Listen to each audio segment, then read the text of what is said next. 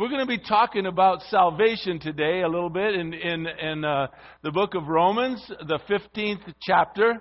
We're in the seventh verse, and we're not going to get much further than that. Please forgive me. But we're just going to look at this one verse because I wanted to concentrate on where, where Paul was saying to the church body, as I want to kind of drive home to us as a, a group of believers, how we are to care for one another. So we're to. Uh, we're to care for each other. We're to accept each other just as Christ has accepted us. And it says, to the glory of God. Now, there's, that really struck me this, this week when I started to study. Those few words, to the glory of God.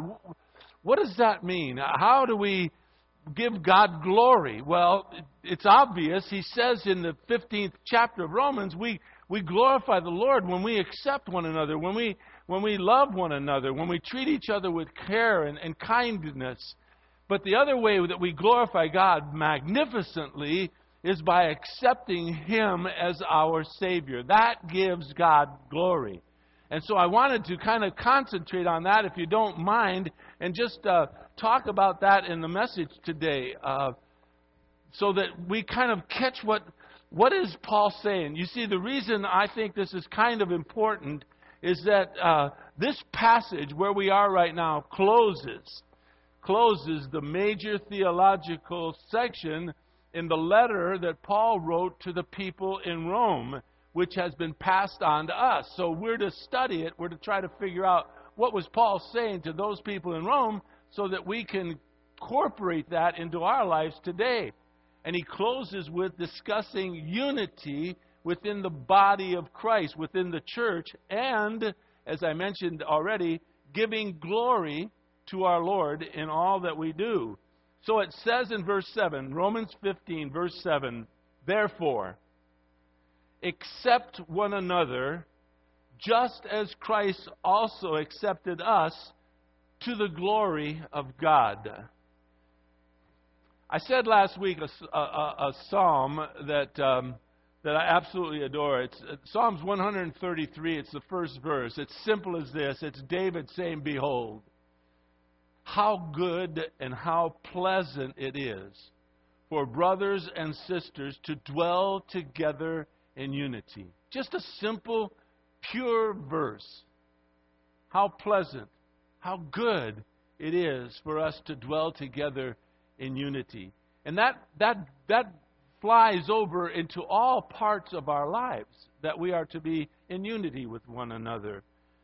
The word in verse 7 of, of, of Romans chapter 15, accept, and I'm going to pray in a moment, is P R O S L A M B A N O. Proslamo, I think it is in the Greek. It carries the meaning of receiving something or receiving someone to oneself with special concern, with special care. And this word is used another time in the New Testament. It's used in the book of Philemon. Philemon is um, just one chapter. It's a, a story of Paul meeting a, a certain slave by the name of Onesimus who had run away from Philemon, tried to escape. He came upon Paul in, in prison. And Paul led Onesimus to Jesus Christ as his Lord and Savior. And then Paul sent Onesimus back to Philemon to make amends for leaving him. And in that story, Paul te- says to Philemon, accept Onesimus as your brother. I want, I'm going to show you this story in a moment. I want to open up in prayer. I, this story to me is a real kind of a picture, a hidden picture, if you would, of, of Paul's heart. And you'll see Paul, how he, I don't know if it's true or not, but let me just say it the way I read it, how he manipulates Philemon to do what he is asking him to do with Onesimus. Now, whether it's a manipulation or not, I'm not certain. I'll just leave that up to you to decide. I know what I think about it when I read it. And it always makes me smile. And I say to myself, Paul, you are really something else. You are, I can't wait to lay my eyes on you, Paul. I can't wait. Well, let's have a word of prayer. Let's thank God for this day. Uh, by the way, may I remind any of the men uh, who can come tomorrow night at 7 o'clock? We're studying through a certain book. We're in the fourth chapter. And uh, if you haven't read the book, if you've not been a part yet, you really haven't missed that much. We, we just kind of have fellowship. We kind of discuss certain things. We go off on a little bit of a rabbit trail, which is perfectly fine. And uh, I'd love for you to come. Uh, we have a really a good time, guys. We uh, we kind of enjoy one another, get to know each other a little better, have a, a more of a, a, a flavor of the church. I, I like it because there are younger guys there with some of us who are older, and and it's there's a pretty good blend, and it and it seems to fit together really well. And so, guys, if you can come tomorrow night at uh, at seven o'clock, and we usually uh, fellowship for a while, just talk and have a little bite to little something to little snacks to have to eat, and and some some coffee or some some soft drinks. I don't know what's even in there because I'm always busy talking with everybody, and uh, then we study for approximately an hour, maybe 45 minutes, and then you you can go as you wish. So that's open for you guys. It's in the cafe. It's tomorrow uh, at seven o'clock. Father, uh, enough of that. I, I pray that you'll now really bless this your your word. Uh, thank you for the music we get to sing. Thank you for this day. It's absolutely beautiful. Um, so kind, Father, what you uh, what you bring into our lives. I, I know some of us are walking through deep waters, and it's hard to say we're that's uh, it's it's easy because for some of us right now it's it's difficult. And yet, um, we spoke of the other night about uh, about David, King David, in his psalm, saying, "The Lord is my shepherd; therefore I shall not want." And Lord, that uh, that's a very good reminder for us of how you are our shepherd and how, because we are your sheep, we shall not be in want. But sometimes, Father, you must admit uh, it's difficult for us to grasp that. We're humans and we're frail. And so I pray you bless us, that you would open up our eyes, first and foremost, that we might behold wonderful things that come from your law. And then, Father, that you would give us the ability to to incorporate that into our lives as we see fit. Whatever it is that we need to to use to minister to us this day, would you help us? Um, thank you so much, Father. I pray that you'd move me aside, um, only because I believe this is really an important message as far as salvation is concerned, and I don't want to stand in the way of what you want to say with each individual here. Um, I don't know, uh, Father, who is saved and who is not. I have a pretty good idea but um, only you really know. And so we leave all of that to you, and we ask that you would help us through uh, all of these times in our lives. So, Father, thank you for your kindness. Thank you for your goodness. Thank you for all good things that you bring our way. Um, I pray this in Jesus' precious name. Amen. We give glory to God obedience is one of the key things that you and I can do to give glory to God. Um, and so he says here in, in, in, in Romans chapter 15 and verse 7, we glorify the Lord when we accept one another. But there are other ways of glorifying the Lord. Now, I would love for you to find Philemon. Philemon is not easy to find. It's just one small chapter, and it's near the end of the New Testament. So go to the right and you're going to go past 1st and 2nd Timothy, and then a, a little book called Titus. Then there's Philemon. If you've gotten to the book of Hebrews, you've gone just one book too far. Philemon is that one chapter, one book written just before the book of Hebrews. Now, I'm telling you how to get there, and oh, I got it marked. I got it marked. I knew we were going to be there. so I don't have to figure out where it is. I already got it. In Philemon, it's a wonderful, wonderful story. It tells you and me about the heart of Paul. And and, and enjoying reading Scripture is part and parcel the, the, the wonderful joy of getting to know the writer, getting to know Paul. Um, I think by now, those of us who have been going through the book of Romans pretty much have a heartbeat of how Paul is tenacious, how he loves to teach, and how he goes over things almost to a point where you say, Enough, Paul, I got it. I I, uh, I get that my own self, but that's because I don't follow my own guideline. I, I uh, listen to what the Bible has to say and I try to follow it. So Paul is in prison in this in written in the book of Philemon.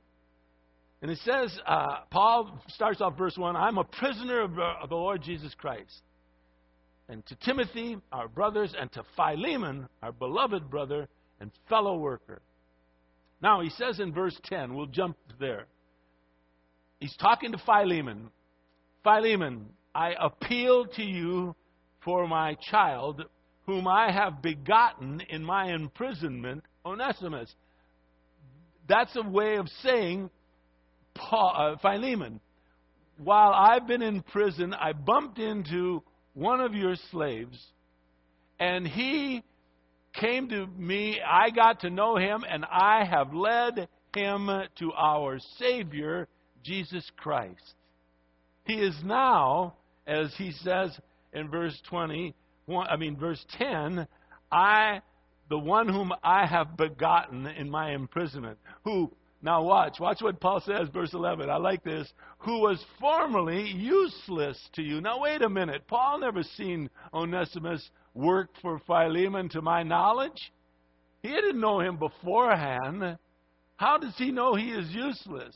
I think Paul is saying anyone outside of the family of God is of no, of no value. Now, I, maybe I'm reading into something here.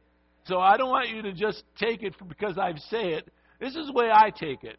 Paul says he was at once useless to you, but, look, now he is useful, both for you, Philemon, and for me, Paul.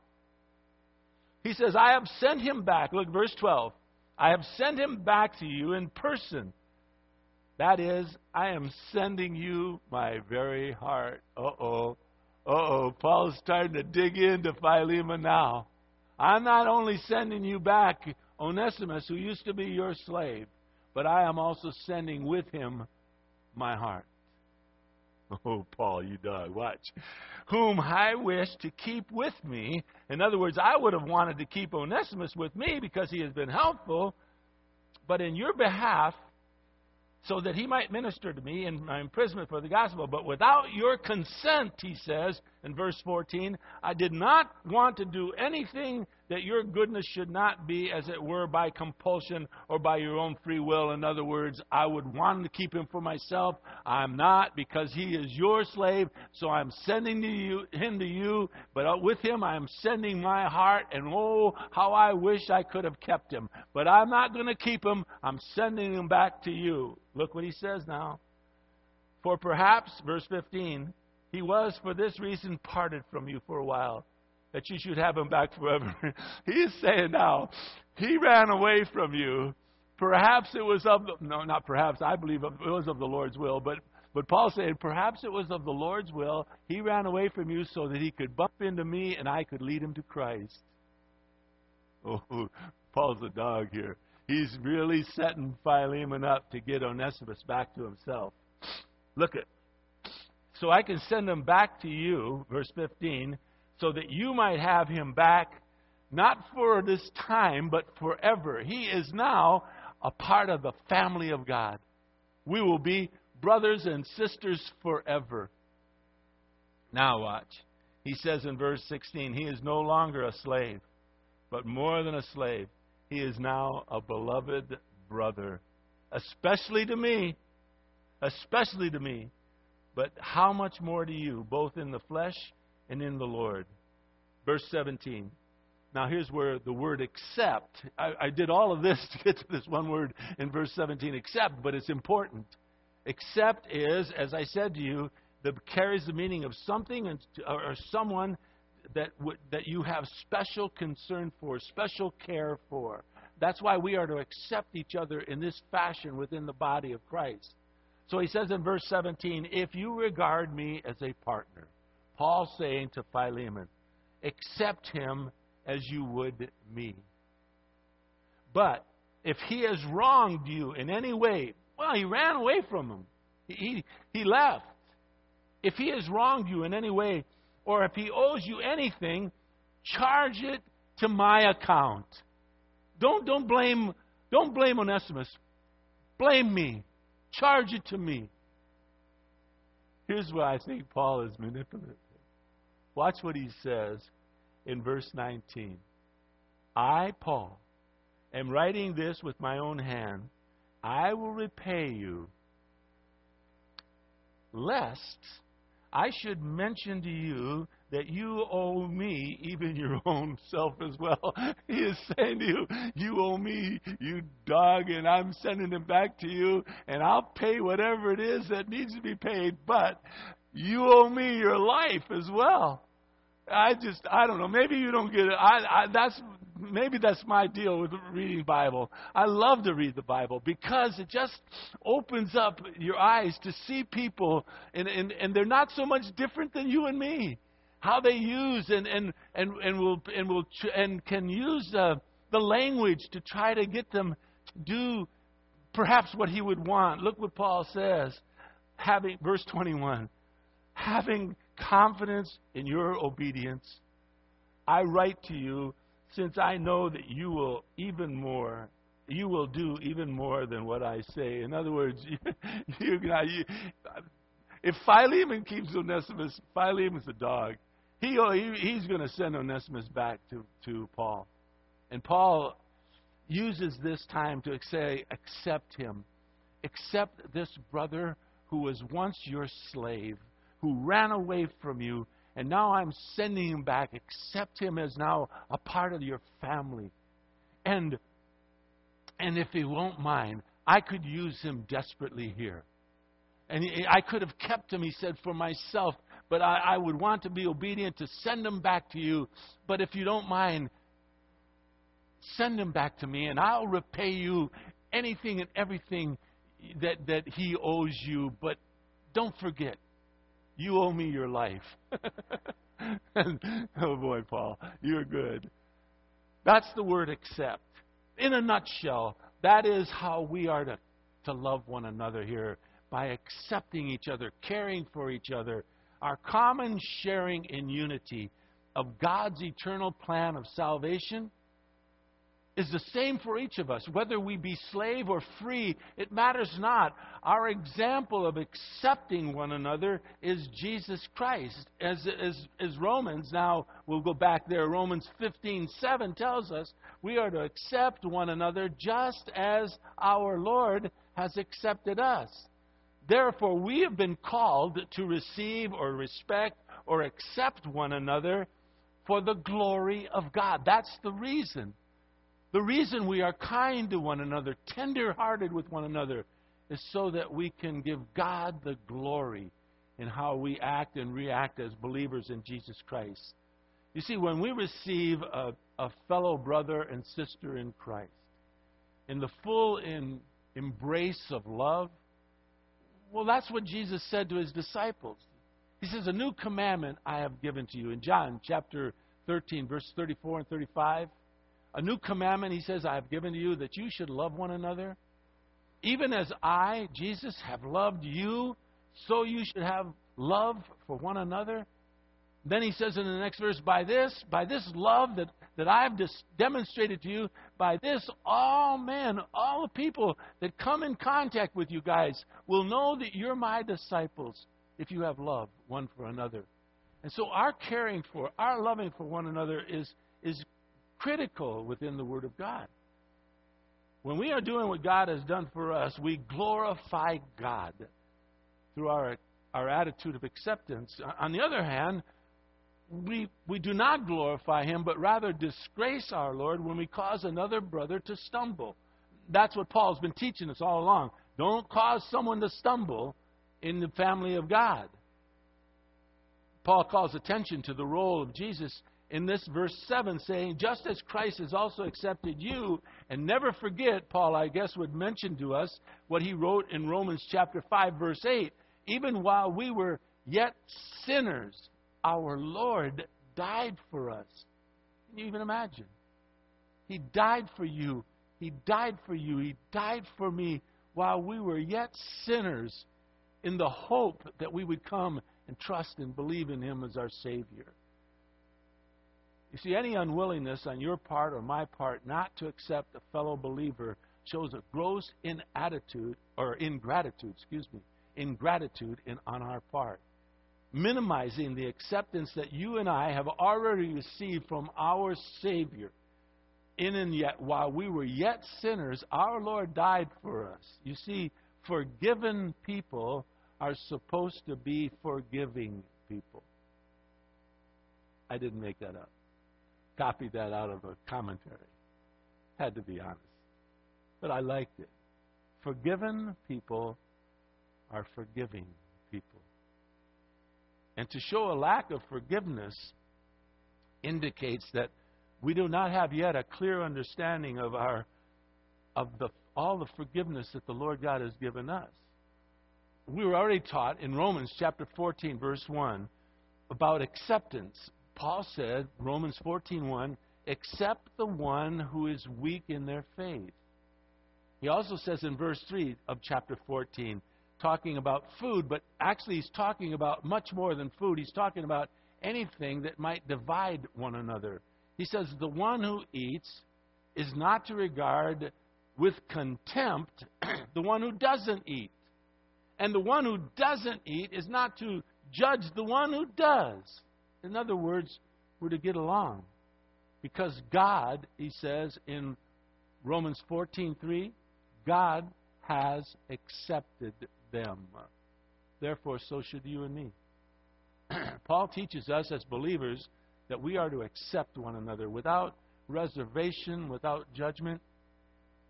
In other words, verse 7, we are to accept just as Christ has accepted us. Jesus profoundly states in, in Matthew chapter 10, verse 40, just listen to these words. Jesus says, The one who receives you, talking to the disciples, receives me. Then he says, And the person who receives me receives the Father who has sent me. Therefore, when you and I accept one another, it's tantamount to our accepting Christ and accepting the Father's goodness towards us. One of my favorite verses, uh, actually three of them, are in Ephesians. Uh, they, they go from one chapter to the other. Ephesians chapter 4, verse 32, blends into chapter 5, verse 1 and 2. Let me read them to you. It says, Be kind to one another, tenderhearted, forgiving one another, just as God in Christ has forgiven you. That's a great verse. That's Ephesians 4:32. Might want to put it to memory. Therefore, chapter 5 verse 1, be imitators of God. Verse 2, walk in love, just as Christ also loved you. There's more to verse 2. I'll just leave it at that. That's enough to grab onto. In a church family, even a part of the church family that is divisive or quarrelsome or contentious or judgmental gives the unbelieving world reason to reject not us so much, but our Savior. And that means that they then, therefore, by our actions, rejects the very one who is their only hope for salvation. This is why it's so important for us to try to get along. And division saddens our Lord's heart so deeply that he gives a strong warning out. He says, Whoever causes, in Matthew chapter 18, verse 6, he says, Whoever causes one of these little ones who believe in me to stumble, it would be better for them if a, a, heavy millstone was hung around their neck and they were drowned in the depth of the sea, he takes it very seriously that we, we treat each other kindly. Now, I had to say this last night, and I want to say it this morning.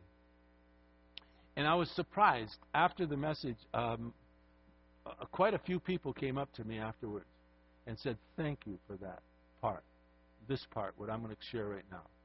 And, and actually, it wasn't in my notes, it was just a thought I'm talking so much, or Paul is so much about forgiveness, that what about someone that has hurt us deeply? What about someone who has really, really, kind of really hurt us? what, what about them? Are, are we to accept them? And, and, and is everything fine in that? Well, I can tell you, I had an experience in my life, and I won't mention who, and I won't mention where, any of that stuff, and I'll, I'll try not to be, I'll try to be very vague with it, but I want to share it with you just so you kind of catch it. I was, I was hurt really deeply, and so was my wife, very deeply by a person. And um, time went by, and uh, before, uh, wow, how do I say this? Well, um, I at one point went to every one of the. I, I went to the person and asked for forgiveness. I, I said, "Look, if there is something that I have done that has caused you harm, I, I beg of you, please allow me to know what it is. I will repent from it. I will do whatever it will take to make it right. And would you please forgive me?" The person said, "You have done nothing wrong." And I said, "Okay, forgive me, and I forgive you as well." By the way. That was it. Went my way. Person wanted to have fellowship with me. I don't want to have fellowship with him. Oh, I told you it was, I didn't shouldn't even have told you what uh, gender it was. But I, okay, I didn't want to have fellowship with that person because that person hurt hurt my wife and myself deeply. But you say you already forgave him. Oh yeah, I've forgiven him. But as far as reconciliation, as far as our our having fellowship with one another, Mm, not so much. Well, that person wanted to meet me, wanted to have reconciliation. I said, Praise God. Me too. Me too. So I met with him. We met, and, I said, Look, I said, I'm so thankful. He said, Well, he says, I, I want to seek your forgiveness. And I said, Oh, you already had it. Don't you remember? I, I, I, I, I asked for your forgiveness, and I forgave you a long time ago. He said, Oh, good then let's have recon- let's let's be reconciled together and have fellowship. And I said, yeah. I said, I, well, tell me now, tell me what what you did to cause this pain in my my life and my wife's life. He says, nothing. I've done nothing. And I said, oh yes, you have. Yes, you have. Let me tell you what you did. And I went boom, boom, boom, boom, and I told him. He said, I didn't do that. You're lying. I said, no, I'm not lying. I said, there's therein lies the problem. I said, I have forgiven you, but as far as you and me being reconciled, I will not reconcile with you until you recognize your sin. That person denied uh, uh, uh, even doing any of it. When when we have evidence that he, he, he did not only did it, but he did it, it, it was in it was in writing. So that's neither here nor there. But the point is, you don't have to just go and make nice with everybody as far as uh, people that have hurt you deeply. You are to forgive them, though. You are to forgive them. Here's the principle. In 1 John 1 9, it says, If we confess our sins, that's our part. If we confess our sins, now God swings into action. He is faithful and just to forgive us our sins and to cleanse us from all unrighteousness. There is our part to ask for forgiveness, His part is to cleanse us. Your part and my part is in a person's life who might have harmed you is to forgive them. But their part is to make reconciliation work by, by admitting to what they have done wrong and making it right again. And how some people can do that, I don't know. But I can tell you that set about, I don't know how many people, there was a, more than a few people came to me and said, that made sense because I have someone in my family who has hurt me deeply. And, and I was thinking, you telling me I'm to have to, have, you know, gather together with them. And I said, no, you forgive them. But as far as reconciliation, that comes once that person admits to their wrong. And you and I, we are to admit to our wrong as well. And if you're not certain what your wrong is, then you ask them. Ask them, where have I hurt you? Let me make it right. So, we are to be kind to one another, tender hearted, forgiving each other, just as our Lord has also forgiven us. I want to talk now about salvation. We have a, we have a remaining 15 minutes, 10 minutes. Have you ever thought about the wonders of salvation? You see, the real glory that we give to God is by being obedient to Him and, and, and coming to Him for forgiveness of our sin. In so doing, we glorify God. We allow ourselves to say, We are guilty before you. We need you as a Savior, which glorifies the Lord God, our, our Savior. So, what does God say about this gift of faith that you and I can experience if you haven't already? What does He say about it? I've, I've divided it into three parts He loves, He forgives, and He's impartial. He does not care who you are, just like whether you be Onesimus or Philemon, whether you be a slave or a free person. It doesn't matter to the Lord. In Luke chapter 15, I'm going to jump through some passages. Jesus gives the most wonderful example of his love over the lost. And he uses a parable talking about a shepherd who had lost a, a sheep. He had a hundred sheep, and he lost one of them.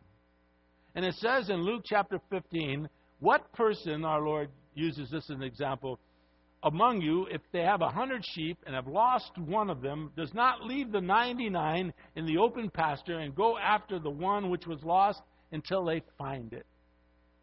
And once they do find it, he says in verse 5, they lay it on their shoulders, rejoicing. In other words, they carry the sheep back into the fold. Verse 6 And when that person comes home with that sheep upon his shoulders, he calls together his friends and his neighbors, and he says to them, Rejoice with me, for I have found my sheep which was lost. Verse 7 kind of nails it. Jesus then says and brings it down into not sheep, but people. He says, I tell you that in the same way, there will be more joy in heaven over one sinner who repents than over 99 righteous people who need no repentance. Jesus tells us that no one, absolutely no one, is exempt from this joy. He says that He calls all of us. In Matthew chapter 11, verse 28, He says, Come to me, all of you, any of you, every single one of you who are weary and heavy laden, and I will give you rest. I mean, He's not saying, a certain amount of you can come. He's saying, Come, all of you who are heavy laden, all of you who are weary, I'll give you rest. In John 7:37, Jesus cries out and say, he, he stood, cried out and said, If anyone, not just a few of you, if any one of you is thirsty, come to me, I will give you drink. If you've not come to him yet in your life, my question to you is why not? Why not? Maybe you think, I can't. I am a sinner. I mean, I, it's not that I've done something wrong. If you knew all that I've done wrong, John, you would say, I better straighten myself out before I come to the Lord. And I say to you, that's insane. I say to you that our Lord accepts you just as you are. Listen to what he says we have already reported in, in Romans chapter 5, verse 8, in while you were yet a sinner, Jesus Christ died for you. That's how much he loves you. He went to the. Thanks, Alvin. It was you, wasn't it? Uh, was it you said yes?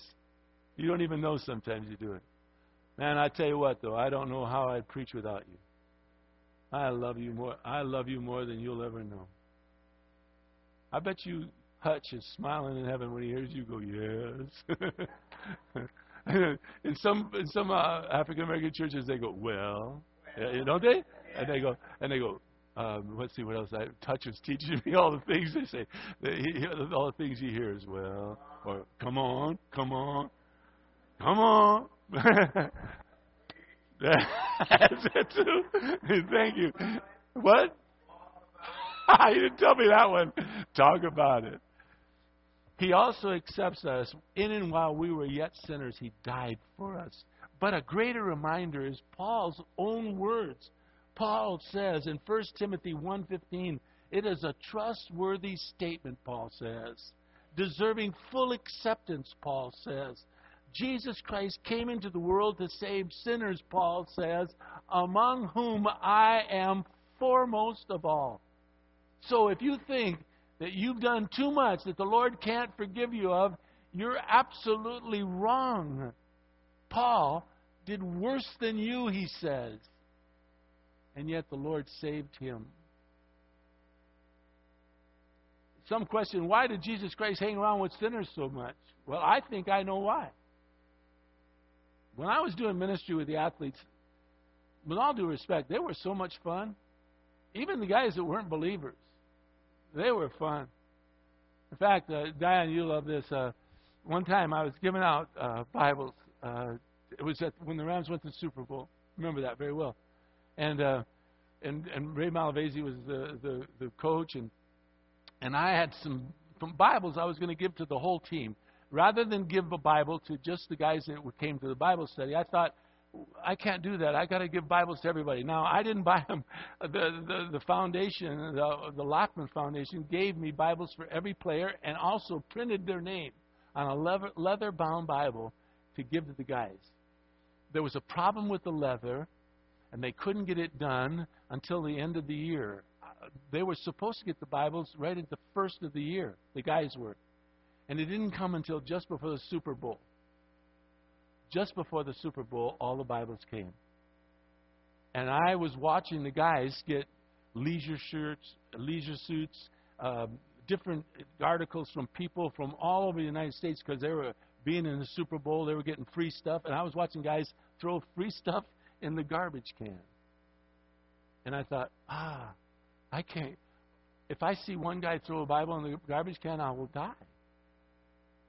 so I, I went to Ray Malavasi and I said, Ray, I said, I got this gift. It's way too late. And I said, I was supposed to give it to him earlier. It's a Bible, and I was supposed to give it to every one of the guys. Should I do it next year? But then some of the guys will be gone. You'll get rid of some. What do I do? And he says, I'll make the announcement. And so Ray Malavasi made the announcement for me. And he, gave, he let me speak to the whole team. And, and I, I gave everyone a Bible. And I tell you this story because there was a they, they, they sat in groups in the meetings, and, and there was always there was this one group that was just the, the, the guys that kind of were rowdy. They were rowdy, and, and none of them none of them really came to Bible study, to my knowledge. None of them came to any of our chapels. They were just kind of rowdy guys, and I could relate to them. I loved those guys. I just loved that group.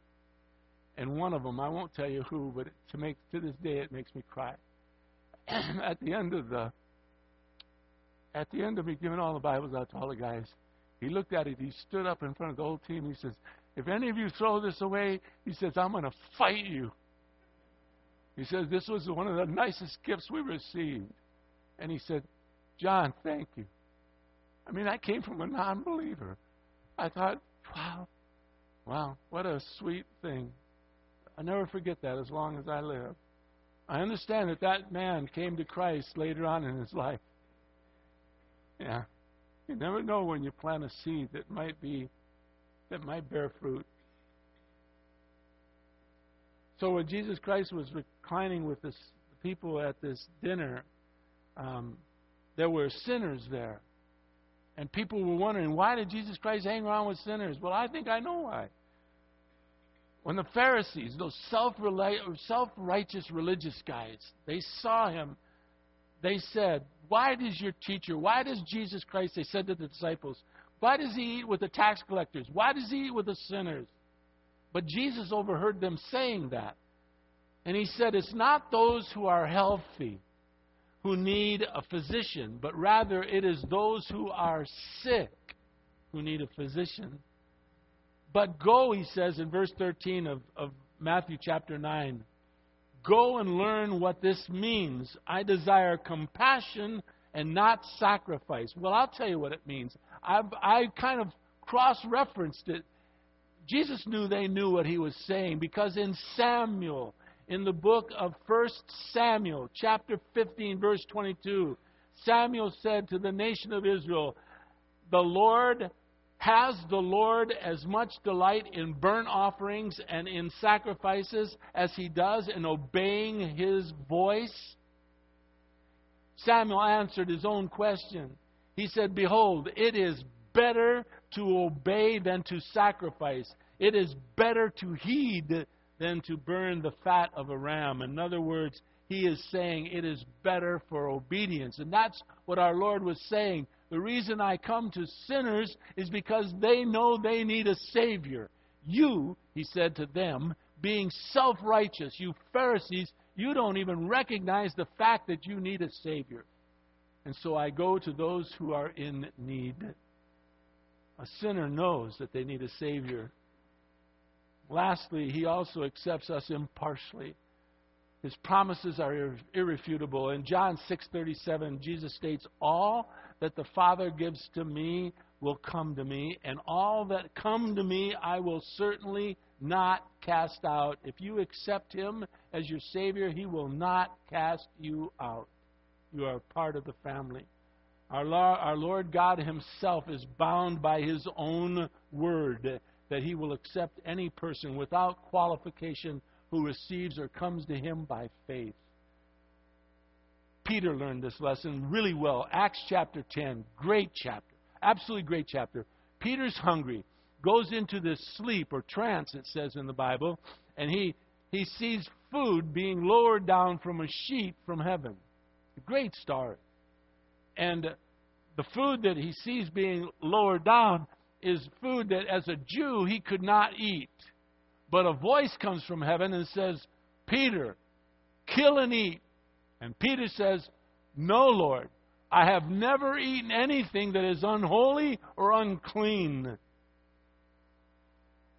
And the Lord said, What I have cleaned, you no longer consider unholy.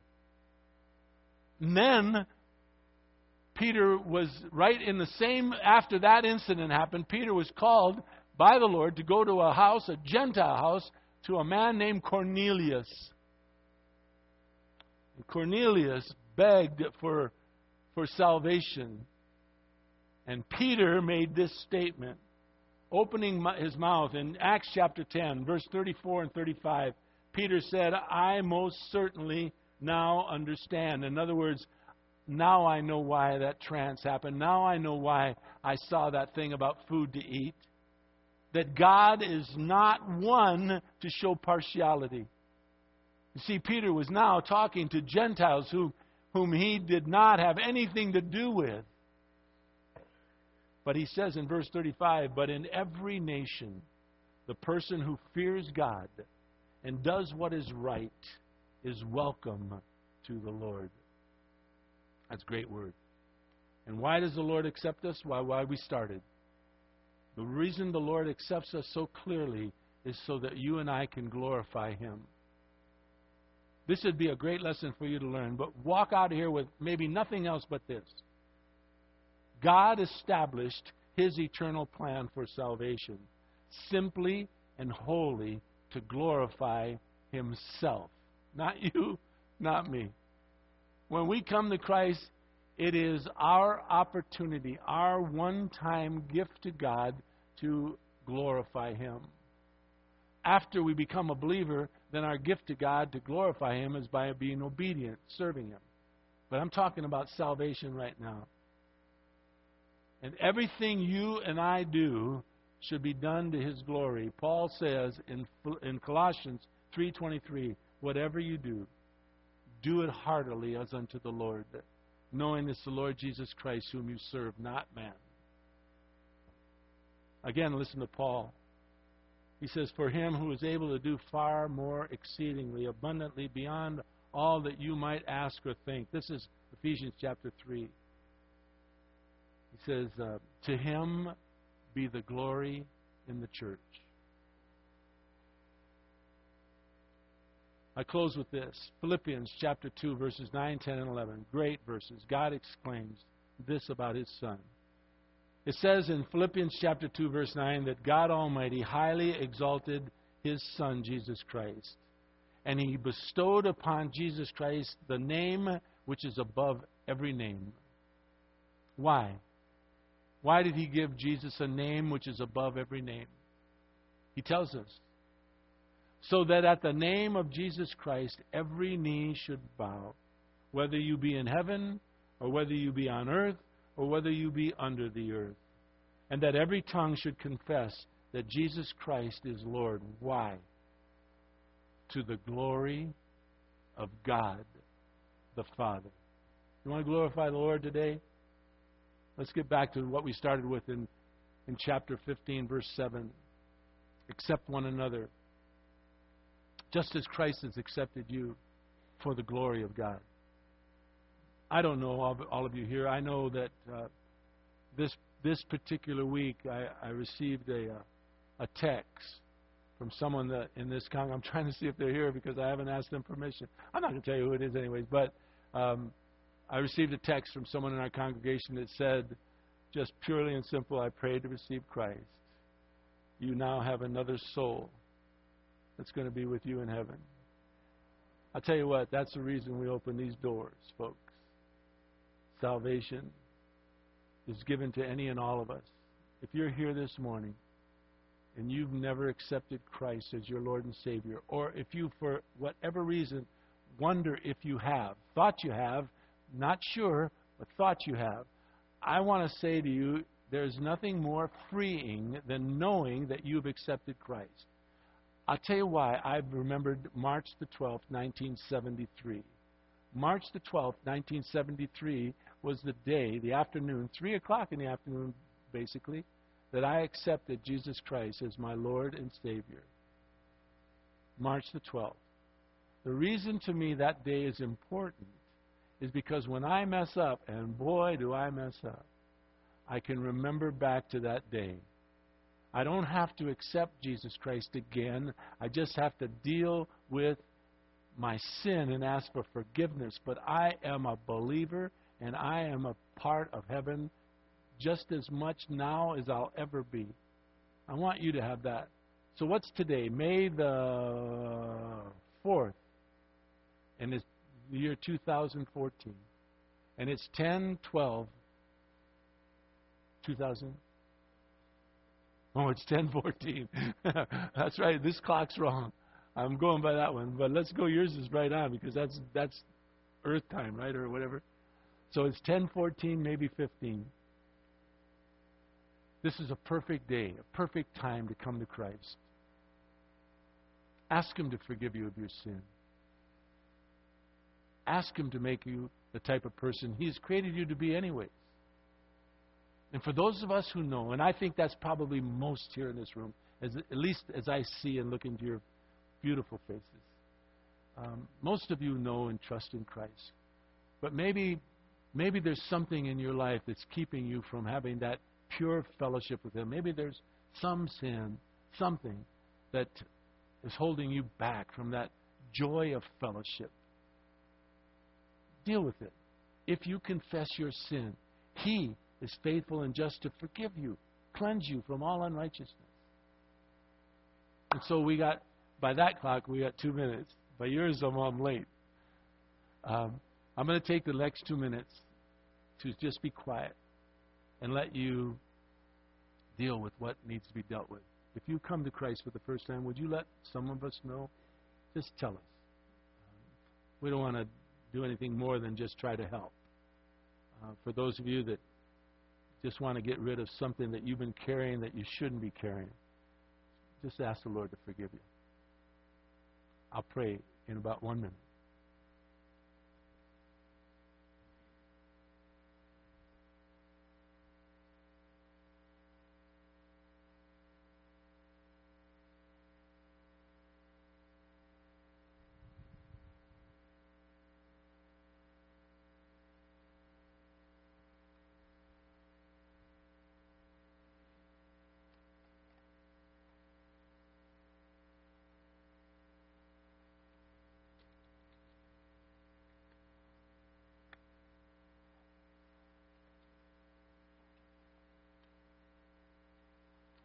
Father, thank you for this morning. Thank you for the souls that are coming and wrestling with you right now. Uh, I pray that if there's someone here that doesn't know you, that they will give a, their hearts to you just by faith, asking you to forgive them of their sin, asking you to come into their hearts, make them the type of person you've created them to be. For those of us that need to just come before you and say, Lord, we've messed up, please forgive us. I thank you for that too, Father. May we walk into our breakfast and um, just with overjoyed, Father, knowing that we have had a wonderful time with you. And while I'm at it, Father, will you bless the food that we're about to eat? And uh, thank you for Tony for making up the best uh, biscuits and gravy in the whole world. Uh, thank you for him, Father. In Jesus' name, amen.